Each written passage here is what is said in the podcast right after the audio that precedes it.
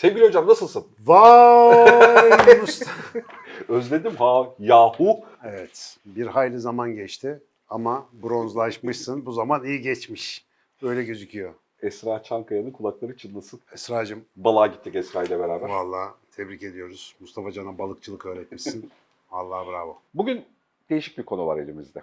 Ama sanki bütün konularımız çok sıradandı da bugün değişik. Allah korusun. Hadi Bu konuyu ilk defa e, Cem Kaynar yüzünden düşünmüşümdür. Cem Kaynar tiyatrocu bir arkadaşımdır. Türkiye'de tiyatro ile alakalı elinin kolunda olmadığı bir yer yoktur. Uzunca bir yıllar onunla e, işte bu sezon hangi oyunu oynayalım projelerini konuşurken ilk defa delirmekle alakalı deliliğin eski haliyle yeni halinin birbirinden farklılaştığını fark etmiştim. Eli, deli, deli olmanın işte 1980 öncesinde, 90 öncesinde hafif ulvi, sevilesi, çocuksu, içinde statü barındıran bir hali vardı ve genel bir haldi. Genel olarak birileri deliydi ya da değildi ama deli olmak toplumun tolere ettiği bir şeydi kendi içinde. Bu çok ağır delilerde hani elinde çubukla diye araba kullanan çocuklar seviyesinden başla. Yani evde böyle hani çeşitli gerçekten rahatsızlıkları olan insanlar seviyesinde sanki öteki gerçek değilmiş gibi bu arada. O, o deliliğin bir korunaklı, bir fanus bir hali vardı. E, sonra biz o deliliği tamamen dağıttık, parçaladık, oradaki statüleri kaldırdık. Onun yerine depresyondan başlayıp paranoyanın çeşitli halleri, şizofreninin biçimleri falan diye tanımlı, berrak, piksellerine kadar ölçümlenmiş bir şeye, biçime dönüştürdük delilikle alakalı. Bir şeyin deli olup olmadığını anlamakla alakalı. Abi süper ya. Tam dün akşamki muhabbetler enteresan. Nereden buldun bu konuyu yeminle? Vallahi hiç hazırlık yok bu arada. Bak neler anlatacağım sana. Ya şimdi bunu sonrasında çok tatlı teorize etmiş birkaç yıl sonrasında. Cem'le bu konuyu uzunca tartışma hatta Cem'e de kızmıştım. Cem eski türden ele alınca e, hani delilik kavramını lan oğlum böyle delilik mi kaldı yani biz deliliği öyle algılamıyoruz ki artık bizde deli dediğimiz adam tanımlı bir psikolojik rahatsızlığın içindedir. Hani genel bir deli diye bir şey kalmadı ki, kavram kalmadı ki falan diye tartışırken aynısını e, Gündüz Vasaf Cehenneme Övgü'de şeyini anlatmış. Bunun sermaye teorisi bakış açısıyla anlatmış. Yani sermaye bunu buradan buraya dönüştürdü. Bir psikiyatr olarak anlatmış adam bir de bunu. Yani bizim o ulvi deli dediğimiz toplumun zihninin bir bölümünün seçeneği olarak toplumun sosyolojik yapısı içerisinde tuttuğumuz bölümü deli deyip sınırlara kapattığımız, hastalık olarak tanımladığımız, işte bir tür kanser gibi davrandığımız bir biçimini e, anlatmıştı sermayenin neden olduğuyla alakalı. Kafamda açıldıydı. Şimdi hazır bugünlerde lan biz hep beraber delirdik bu. Aslında burası bir küfür de hak ediyor da. Ya normalde edersin. ah, Normalde kameralarda. tamam hep beraber ne oldu lan biri soyunuyor, biri kendini yakıyor, biri bilmem nereye bir şey oluyor falan, biri sürtük mürtük falan derken hani hikaye acayip bir şeye evreye varmış vaziyet. Yani hep beraber bir tür travma mı geçiriyoruz? Hani en hafifletilmiş haliyle abi havalar hızlı ısındı o yüzden miden başlayıp ya da toplumsal olarak bir şeyde pörtlemenin, patlamanın bir aşaması bunlar da pörtleyen taraflar mı? Hani şey seviyesine kadar geldi bu konuyu konuşurken biz bizim olduğumuz seviyede. Biz harbiden bebek sahilinde karşılaşsak ne yaparız la falan yani hani, hani ko- çok korkunç bir olay gibi bir evreye kadar Vallahi geldi. gerçekten öyle. Bu deliliğin hani 1980 öncesindeki hali ve sonrası ve şimdi hep beraber deliriyor muyuz lan ne oluyor hepimize halini? Birlikte birazcık sohbetini yapalım mı yahu? Of Allah'tan hayırlısı. Yani önce şunu söyleyeyim. Ben sokakta gezerken o bahsettiğimiz manada bir delilik emaresine hiç birebir şahit olmadım. Ama arkadaşlarımız sosyal medyada geçenleri bazen bana gösteriyorlar. Biraz evvel olduğu gibi. Şoka vuruyorum. Çünkü yani sosyal medya üzerinden çizilen hikaye delirmiş bir hikaye. Yani hiç normal değil. Mesela ben oradaki şahitliğimi kaldıramıyorum. Yani or- bırak gerçek hayatta yüz yüze gelsem muhtemelen hastanelik olurum yani şoktan. Ee, şu anda mesela ona ne yapacağımı bilemiyorum ve bana çok gerçeküstü gözüküyor şu anda olan şey. Mesela Galata'nın, Galata Kulesi'nin dibinde bir adamın kendini yakıyor olması. Şimdi o videoyu izledim mesela herkes izleyenlere saydırmış. Ya ben görsem adamın kendini yaktığını vay derim ne enteresan gösteri. Şeydekilere işte e, Kopenhag'dakilere benziyor falan diye. Orada da çünkü sahne gösterileri çok profesyonel. Hani tiyatro seviyesinde yapılan şeylerdi. Yani normalde bir adamın kendini sokakta yakacağı bizim literatürümüzde olan bir şey değil. Dolayısıyla algılayabilmen için bilmen lazım. Oradaki insanların seyretmesi son derece normal. Fakat dehşetli olanı ve ben- bunu sosyal medyada gördüğümde birisi Galata'nın önünde kendini yaktığı şeyiyle gördüm. Videoya bakıyorum. Olayın kendisi dehşet. insanların durumu daha bir dehşet. Sonrası daha korkunç. Adam çöp poşetinin içine atmış herif yalvarıyor yakarıyor falan. Ama bu sosyal medyada cereyan etmiş bir şey gibi gözüküyor. Oradaki insanlar bile bunun çok farkında değiller. Hani hep seninle konuşuruz ya kötü haberin devamlı promosyonunun yapılması. Benim izlediğim tweet bilmem kaç bin kez retweet edilmişti mesela ki küçük bir hesaptı. Dolayısıyla bu böyle bir fırtına gibi yayılıyor ve herkes mecburen haberdar oluyor bir kere. Toplumsal zihine böyle bir şey oturuyor. Bu gerçekten delirmemiz için güzel bir vasat hazırlıyor. Bu sonra konuşuruz bunu. Bu tavrın bu arada hani arada küçük bir yer gireyim. Bu tavrın benim de dijitalde gö- gördüğüm akışın tavrının yüzde sekseni abi böyle saçma bir şey var biz bunu ne yapacağız durumunda. Tabii tabii. Yani yüzde yirmisi bir kanaate varmış konuyla alakalı ama yüzde sekseni bizim olduğumuz halde yani. Hani Ve zaten o yüzden aciz kalıp paylaşıyoruz yani. Evet, Bari evet. millet görsün yani böyle bir şey var. Yalnız olmamalıyım burada falan diye öyle bir psikolojiyle paylaşıyoruz. Şimdi bu delirme hali deyince mesela dün akşam İbrahim Bilgen Hoca ile psikiyatrist yemekteydik beraber. İşte bu DSM'i, tanıları falan filan konuştuk çok enteresan bir şekilde. Onun da psikiyatrist hocası şeyi sormuş. Bu DSM dediğimiz ruh hastalıkları kataloğu var. İşte 3-5 senede bir yenisi çıkıyor falan. Demiş ki orada en çok sayfa ayrılan tanı hangisi? E bak tanı kitabında hangi hastalığa en çok sayfa ayrılmış diye. Hoca da bilememiş. İşte demiş psikoz mu, depresyon mu hangisi falan. Hayır demiş. Tanısı konulamayan hastalıklar diye bir bölüm var. Oraya en fazla sayfa ayrılmış. Ve hadsizlik şu ki tanısı konulamayan hastalıklar bölümü tanılar kitabında. Yani ona bile tanı koyuyor. Yani şu anda kapitalist sistemin geldiği nokta, kapitalist tıbbın geldiği nokta senin hastalığına isim koyamasan bile onu tanı kitabına koyarım. Sen- İşin kötüsü tedavi etmeye kalkarım. Böyle bir durum var. yani kafadan sen hastasın eminiz. Ha, Ama biz de Ama- hastalığın ne ha, emin bilmiyoruz ama sen normal değilsin. Bir kere şimdi zaten normal hikayesiyle her şey başlıyor ya. E, toplum algoritmik olarak normalize ettiğinde bir takım tip e, ya başarısız, ya çirkin, ya deli, ya düşük zekalı, ya üstün zekalı Burada şey tuhaf çıkıyor. olanı sistem çok iyi çalışıyorsa eğer hiç normal yok. Tabii tabii. Yani Hiç yok. sıfır normal. Normal tamamen teorik şey Evet. Platon'un ideaları gibi Evet, bir şey. evet, evet. Ama sen her açıdan kendini bir loser gibi ya da egzantrik gibi hissediyorsun. Yani fazlası olan mesela IQ'su yüksek olan diyor ki ben de anormalim yani. Çocuğa bir kere üstün yetenekli dedim. Bitti çocuğun hayatı kaydı mesela aynı sebepten. Sıradan fanileri beğenmiyor artık mesela. Onlarla bir teşviki mesaiye giremiyor. Şimdi bu normal hikayesi ayrı ama o geçmişte deli dediğim mesela bizim annemlerin köydeki iki tane delimiz vardı mesela. Onları dün gibi hatırlıyorum. O zaman deli de denmiyordu onlara. Meczup diye bir kelime kullanılıyordu mesela. Meczup ise cazibeden geliyor. Yani çekime, çekiciliğe kapılmış. Meczup cezbeye gelmiş. O işte bir şeyin cazibesiyle kendi dünyasında dönüp duran bir zihin durumunu temsil ediyor ve bu aslında bizim kültürde Ya Evliyalıkla. çok güzel oluyor bunlar. eyvallah evliyalıkla böyle yücelerle bağlantı kurmakla falan ilişkilendirmiş. Şimdi düşün bir insan mesela Sokrat'ı falan al tarihte işte hani anekdotal olarak bildiğimiz yeter. Adam böyle aydınlanma getirince etrafından hemen deli damgası yiyor. Bütün peygamberler deli damgası yiyor. Niye? Normal insanın günlük meşgalelerinin dışında bir mesajla geliyorlar. İnsanların kafalarını karıştırıyorlar. E biz tabii ki dolayısıyla aslında deli veli ince bir çizgi vardır arada falan hikayesini hep söyleriz ya. O delilik hali saygı uyandırıyor. Dur neme lazım bir de belli olmaz. Mesela bizim köyde de o çocuklara cinli derlerdi mesela. Böyle sürekli herkes yardım edip bir nevi kozmik rüşvet veriyor. Hani bana bir yamuk olmasın falan. Ona bakıyorlar işte yemeğini veriyorlar falan. Çünkü o çocuk mesela aynı zamanda mesela suç Kozmik işlemiyor rüşvet. deliler. Suç işlemiyor. Suç işlemek işler zeka ve planlama gerekiyor. Bu çocuklarda yok ki o. Yani böyle insanlarda. Dolayısıyla bir de saf masum tarafları var.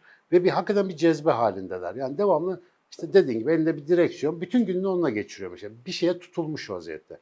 E şimdi bu kafası dağınık, sıradan hayatlar yaşayan, e, işte maişet derdindeki insanlar için çok sıra dışı bir hikaye. Toplumun daha evvel de galiba bunu konuşmuş olabiliriz. Ben bunu çok önemli toplumsal fonksiyon olduğunu hep düşünüyorum. Toplumda mesela depresyonun evriminde de aynı şeyi anlatırız. Birçok ruhsal hastalığın evriminde de aynı şey vardır. İnsanın günlük iş görebilme kapasitesini azaltan her türlü durum aynı zamanda sosyal yardımı cezbediyor ve sosyal olarak birleşmemiz için bir vesile oluşturuyor. O yüzden evrimsel olarak seçiliyor gibi duruyor. Yani bazılarımız tamam bundan çok sıkıntı çekiyoruz ama mesela ağladığımızda niye gözümüzden su akıyor? Etrafa bildiriyoruz. Yani bende kötü bir durum var. Haberiniz olsun. Akan su dışarıya sinyal veriyor. Onlar da gelip bir şekilde ya teselli ediyorlar ya yardım ediyorlar. Mesela depresyondaki o içe kapanma, hastalık davranışına benzer şeyler falan da onun için gibi gözüküyor. Dolayısıyla aslında sosyal bir canlı olarak bunlar işler mekanizmalar. Mesela bir delinin olması ki çok yakına kadar her köyün, her mahallenin bir delisi vardı. E, kimse ondan korkmazdı. Mesela belki çocuklar korkardı ama büyükler ondan korkmamayı öğretirlerdi mesela. Onunla beraber yaşama yollarını keşfederdin. Ve aslında hayatın kompleksliğinin bir başka deneyim alanıydı orası. Yani böyle bir tiple ne yapacağım ben? Onu öğreniyorsun mesela küçük yaşta. Onunla ilişkiye geçmeyi, onunla bir şekilde yaşamayı öğrenebilirsen becerilerin art- artıyor hayatta falan. Ve yani genel olarak sosyal doku aslında onunla ne yapacağını çok en- enteresan, hızlı da çözüyor. Tabii ki. Yani mesela o gerçekten toplumsal anlamda hiç rahatsız edici değil. Aksine çok kolaylaştırıcı az önce söylediği gibi mıknatıs etkisi de. Kuzguncuğum var mesela. Aynen. Şimdi bir delinin iyileştirici etkisi diye bir şeyden bahsedebilirsin. Şimdi ortadayken bir soru, şimdi orada çok aşikar bir aslında avantajlı bir durum var. Deli dediğin insan ortada, herkesin gözü önünde ve sen onunla yine kamuya açık bir ilişki içerisindesin. Ve o insanı mesela suistimal edemiyorsun çünkü herkes görüyor. O insanı işte bir şekilde yanlış yönlendiremiyorsun, eziyet edemiyorsun, zulmedemiyorsun. Dolayısıyla otomatikman birbirini gözetleyen toplum orada bir yardımlaşma içerisinde birleşiyor. Şimdi sen buna X hastalığı tanısı koyup bu adamı alıp bir enstitüye kapattığın zaman bir hastaneye bir yere orada sadece seni tıp etik kuralları bağlıyor. Mesela EKT seansı yaparken muayenehanede seni dünyanın geri kalanı görmüyor. Her türlü deneysel uygulamayı üzerine yapabiliyorsun. Bunun çok marjinal versiyonları var. Adam e, depresyonda olanların beyin bağlantısını muayenehanesinde kesiyor mesela. Gözünden sokuyor buz kıracağını cık cık cık falan. Ön beyni ayırıyor geri kalandan. Millet sebzeye dönüyor ama depresyonu geçiyor. Yani bu mesela 1930'larda 40'larda çok yaygın bir tedavi. Binlerce insana lobotomi denen bir şey uygulanmış. Tanı bu koymaya dediğin başladı. şey gibi öldürüp iyileştirdim demek. Tabii tabii. Abi hala mesela Hastalık yaşayan gitti mi? Gitti. hala yaşayan şeyleri var, e, mağdurları var. Gerçekten gidiyor hastalık bu arada. Ama mesela ön beyin hani gelecek için planlama yapma, endişe etme, heyecanlanma, coşma gibi fonksiyonlar da yürütüyor ya. Hakikaten sebze gibi oluyorlar. Yani dünya yansa bir kuşak otları yanmıyor. Yarın hiç umurlarında değil. Bütün o tutkuları falan gidiyor hayatlarından. 8 yaşında lobotomi yapılan çocuk işte 40-50 yaşında konuşturuyorlar belgeselde. Çocuk diyor ki hayatımı berbat ettiler diyor. Yani. Hala normal bir insan yaşıyor ama hiçbir şey yapamıyorum diyor. Hiçbir şey. Çünkü içki dürtü kalmamış. Şimdi bu tabii yani bir tane hani kötüye kullanılmış bir tıbbi uygulama. Bu arada adam önce Nobel verdiler abi. Sonra geri aldılar. Niye geri aldılar? Niye yasaklandı? İlaçlar çıktı çünkü. Ondan önce ilaçlar yoktu. Şimdi kimyasal lobotomi atıyorsun, şak diye her şeyi iptal edebiliyorsun. Şimdi bu işte deli dediğimiz normun dışındaki hikayeler aslında bütün canlı gruplarında, canlılığın kendisinde var olan çeşitlilikten başka bir şey değil. Doğal olanı yani. Ama biz doğal olanı bırakıp türev gerçeklikte yaşamayı tercih ettiğimiz için Yalın'ın deyimiyle o türev gerçekliğin bizim çizdiğimiz kurallar içerisinde bu olmuyor. Onu koyacak bir yer bulamıyoruz. Mesela yaşlı. Çoğu ülke bunu koyacak bir yer bulamıyor. İşte huzur evleri falan o yüzden var. Halbuki bizim standart sistemimiz içinde bu çeşitliliğin tamamına yer vardı. Biz böyle çok endişeli modernler haline geldikçe yavaş yavaş marjinaliteleri atmaya başladık. Ve dediğin gibi normalde de kimse kalmayınca geri kalan da zaten delirdi. Şimdi bugünkü delirme işinin altyapısının bununla alakalı olabileceğine dair şüphem var. Bu arada ne kadar sinir bilim, ne kadar davranış okursan oku, bugünkü hayata anlam verebilmem mümkün değil. Onu söyleyeyim yani. Çok konuşan, çok bu konuyla ilgili araştıran, okuyan bir insan olduğumu zannediyorum. Abi mesela bu fenomenleri anlayamıyorum yani. Mesela basit bir ne bileyim metroda öpüşenlere işte saldıranlar oluyor bir şey garip garip böyle vandal hadiseler falan oluyor ya. Ama şimdi mesela gündüz gözüyle sokakta çiftleşen insanlara ne yapacağını bilemiyorsun. Böyle kilitleniyorsun ve bunlar o caddeden geçen belki 15-20 kişinin şahit olabileceği bir şeyken şu anda milyonlar şahit oldu buna. Ve yavaş yavaş bunun net benim bilebildiğim etkisi böyle devam ederse bir süre sonra yok bir şey canım çiftleşiyorlar ne var onda falan diye yürüyüp geçeceğiz. Duyarsızlaşma başlayacak bir süre sonra. Ve bu delirme hali yani toplu delirme hali birilerinin işine yarıyor. Biz aklı mantığı kaybettiğimiz zaman yani o masum deliler gibi değil. Şirazeyi, merkez değerleri, birlikte yaşama kurallarını yitirdiğimiz zaman artık başı kesik tavuğa dönüyoruz. Bütün zaten işte kriz dönemlerinde insan topluluklarının hareketlerini manipüle edebilmenin altında da bu yatıyor. Almanya'da nasıl oldu milyonlarca insan katliamı nasıl alkışladı? Yoksulluktan, parasızlıktan, enflasyondan buralarına gelmişti. Biri çıktı bir umut dağıttı. Zaten delirmişlerdi. Tamam o zaman yakalım hepsini falan oldular ve yaktılar da gerçekten işte fırınlarda katlettiler o kadar insanı. Ve bu maalesef toplumsal bir mühendisliğin parçası. Şu anda da çalışıyor. O videoların doğal olduğunu düşünmek istemiyorum. Çünkü bakar bakmaz bana hani gayet güzel ayarlanmış, mizanseni yapılmış bir şey gibi gözüküyor. Paylaşım sıklıkları bayağı yakın. Hep aynı zamanlarda oluyor. Ablanın biri mesela çıplak yürüyor şeyde otoyolda. Otoyolda insan yürümüyor normalde. Bu kadın yürüyor bir de çıplak yürüyor. Ya bütün bunlar böyle sanki özel planlanmış, belli zamanlarda yayılması gereken videolar gibi. Ama olayın kendi infial yaratıcı tarafından öte bu dizge, bu paylaşılan şeyler, bu gördüğümüz şeyler bize ne yapıyor düşünmemiz lazım. Biz oradan çıkıp onları düşünüyoruz. Yani bunlar niye çiftleşiyor? Bil bakalım niye çiftleşiyor? Mesela bendeki oluşturduğu etki, bunu sosyolojik olarak masada hep söylediğimiz bir şey. E, bendeki oluşturduğu etki gerçekten hani bu bu kadar çok çığırından çıkma hali, reaksiyon, sağlıklı reaksiyon. Bir şey devrilirken tutarsın. Bunlar reaksiyon verme. Bir şey devrilmiyor. Bu bardak burada durduğu yerde işte ne bileyim jöle oluyor. Yani böyle saçmalaşıyor. Şimdi ona ne tür reaksiyon tutsan o yani hani ona reaksiyon Hiç yapacak hiçbir şey yok. yapacak hiçbir şey yok. Ve öyle bir şeye neden oluyor. Bir de mesela bir de tazik yükseliyor. Biz şimdi ister istemez farkında olmadan sen de öyle ben de öyle kurtarılmış bölgelerde yaşıyoruz. Şimdi çocuklardan dinliyorduk hani hikayeyi ama işte azıcık hareket edince dışarıya havaalanlarına gidince bilmem ne yapınca falan harbiden ben Suriye'nin yarısıyla beraber bir yere gittim ve geldim. Şimdi bu şimdi çok tuhaf bir durum oluyor yani. Hani mesela alışkın değilsin. Hani bunu yönet bununla eğlene de bilirim bu arada. Yani bundan kaygı duyduğum bir şey değil. Ama bu bir süre sonra hiçbir şekilde ne kültürel ne elitist tavrım ve bakın ne ırkçı mıkçı hiç öyle bir şeyim yok. Ama bu yine de farkında olmadan bir uyaran konusuna dönüyor. Bunu yönetmek, geçen Nilüfer söylüyordu hani konuyla alakalı. Ben ırkçı mıyım falan diye ki hani, hani bizim aramızda belki bunu söyle, el söylemeyecek olan insan e, bir şeydi. Farkında olmadan hani o uyaranların yüksekliği seni daha temel atma, daha kalıplaşma, daha az hareketli bir yere doğru gidiyor. Daha muhafazakar yapıyor öyle diyeyim. Halbuki yani Bak ilk defa burada anlatacağım bir şey. Bir süredir düşünüyorum ama tam bunlar ona oturuyor. Hipnoz hiç izledin mi bilmiyorum. YouTube'da falan çok videoları var hipnoz yapan insanların. Tabii şimdi dışarıdan izleyince biri geliyor, reroro bir şey yapıyor işte elini büküyor, kafanı çekiyor, küt diye millet uyuyor falan. Şimdi onun eğitimini alırken de ben bir dönem hipnoz eğitimi almıştım. Orada da uzun uzun anlatıldı. O gerçekten hani nörobilimsel olarak açıklaması çok iyi bildiğimiz bir şey.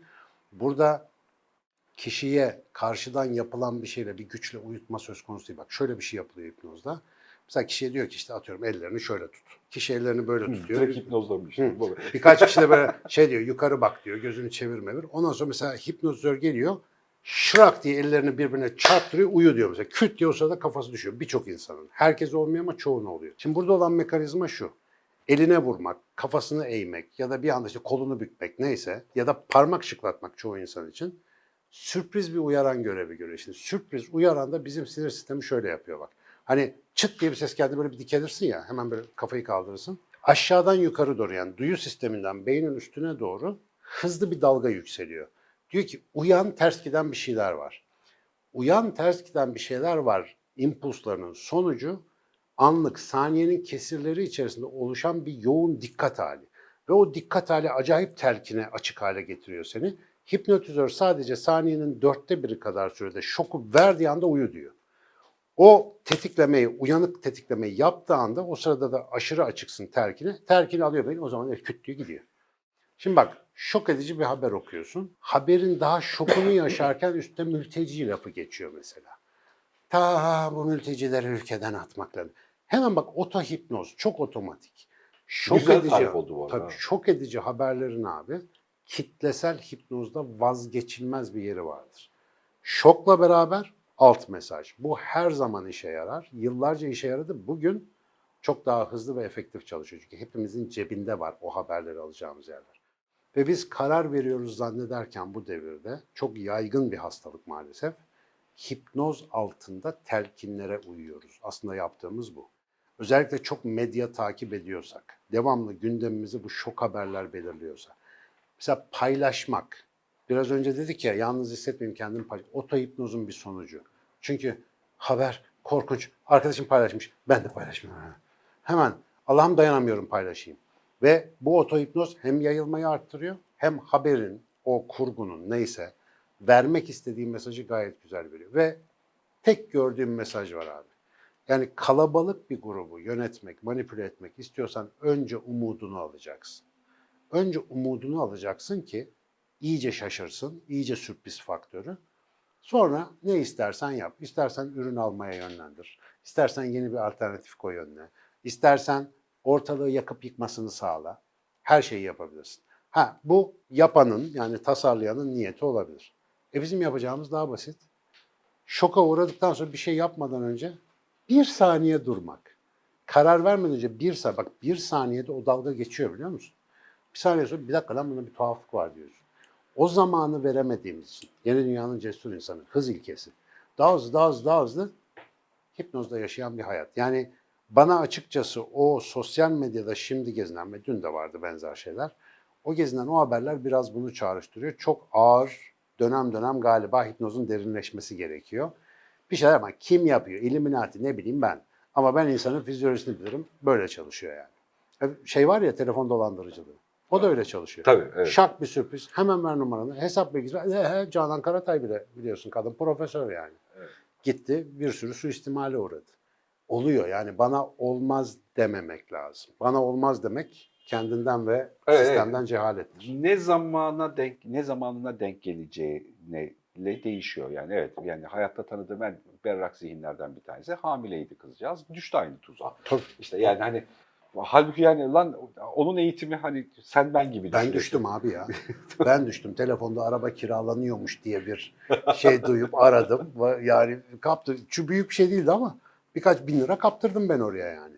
Çok acayip bir hikayeydi. Tamam sonra polis aradı buldu. Bu arada sevgili dostlar muhakkak böyle bir şey olunca polise bildirin. Gerçekten buluyorlar. 6 ay sonra falan bulundu falan da paranı geri alamıyorsun ayrı konu ama yani bulunuyor neticede. en azından hırsını alabiliyorsun. Şey- Hayır şey, e, yani polisin bu tip olaylarda mesela takibata girmesi, bunların kayıtlara girmesi bunların sıklığını azaltıyor en azından. Yani insanlar korkuyorlar birileri peşimize düşüyor diye. Ama yani e, lan işte nasıl yaptım Allah kahretmesin diye bunun üstünü örttüğün zaman o arkadaşlar başka yerlerde çalışmalarına devam ediyorlar. O yüzden hani ben hemen gittim mesela o gün. Sonra bize Pendik Polis Karakolu'ndan aradılar. Dediler ki hocam başvuru şey Sinan Bey başvuru yapmışsınız. İşte şeyi bulduk. Yok ya dedim. Ben dalga geçiyorlar diye gene dolandırıcılık var diye. Bayağı sardım herifleri. Sonra komiser bilmem ne arayınca tamam dedim geliyorum o zaman. Güzel bir şey. Bu delirme halini ama yani bir miktar buradaki hissettiğimiz şeyin kendisini ve buna nasıl reaksiyon vereceğimizin altını birazcık çizmek gerektiğini düşünüyorum e, bir şeyde. Hani biz hiçbir zaman masada işte liste reçete vermedik. Şimdi de yani plan o değil. Ama bir miktar sağduyuyu anlamak gerekiyor ya. Ben o yüzden aslında birinin alıp bir şey paylaşıyor olmasını negatif bulmuyorum. Aksine pozitif buluyorum. Aslında o sağduyuyu arıyor. Yani sağduyudan kasıt topluca hep beraber ne düşünüyoruz ortalaması. Hani aradığımız şey. Sadece bireyler olarak, tekil olarak değil de yani topluca ne düşünüyoruz? Böyle bir durumda ne yapacağız e, hikayesi. E, birazcık sağduyuya ihtiyacımız var çünkü çok tazik yükseldi. Belki hava sıcaklığının da bunda etkisi var gerçekten. Olmaz olur mu? Hava sıcaklığı artınca vazopresin hormonu daha fazla salgılanır. Erkeklerde saldırganlık ve hedefe kitlenmeyi arttırır. Kadınların da aşık olma potansiyelini yükseltir. Vazopresinin böyle etkileri var. tamam o Adi zaman bu videoyu yani. kamu spotuyla tamamlayalım arkadaşlar. Sıcak, aşık olun. Hayır. Sıcak şey yap. Evlenmeden önce dikkat edin. Yani düşene kadar bir bekle. Bir su için ondan sonra. Azıcık hava soğusun Sonra, sonra, evet. karar verin. Fazla coş. Kışa doğru. Kışa doğru karar verin. Yani. Tamam. O zaman kamu spotunu e, soğumayı bekleyin hani şeyle hani altına Aynen. Sıcağı sıcağına. Sıcağı sıcağına değil bir de lütfen delirmeyin. İki, ne olur Allah aşkına.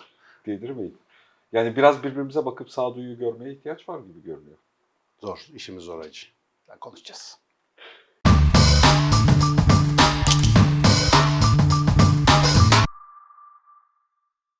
Abi yolda ya. Şeyi, e, Gündüz Vassaf'ın kitabını Storytel'de var mı? Ee, cehenneme övgü var mı emin değilim ama Kozmoz geldi. Sagal'ın. Oha. Valla ha. Hem de şey e, bizim Barış seslendirmiş.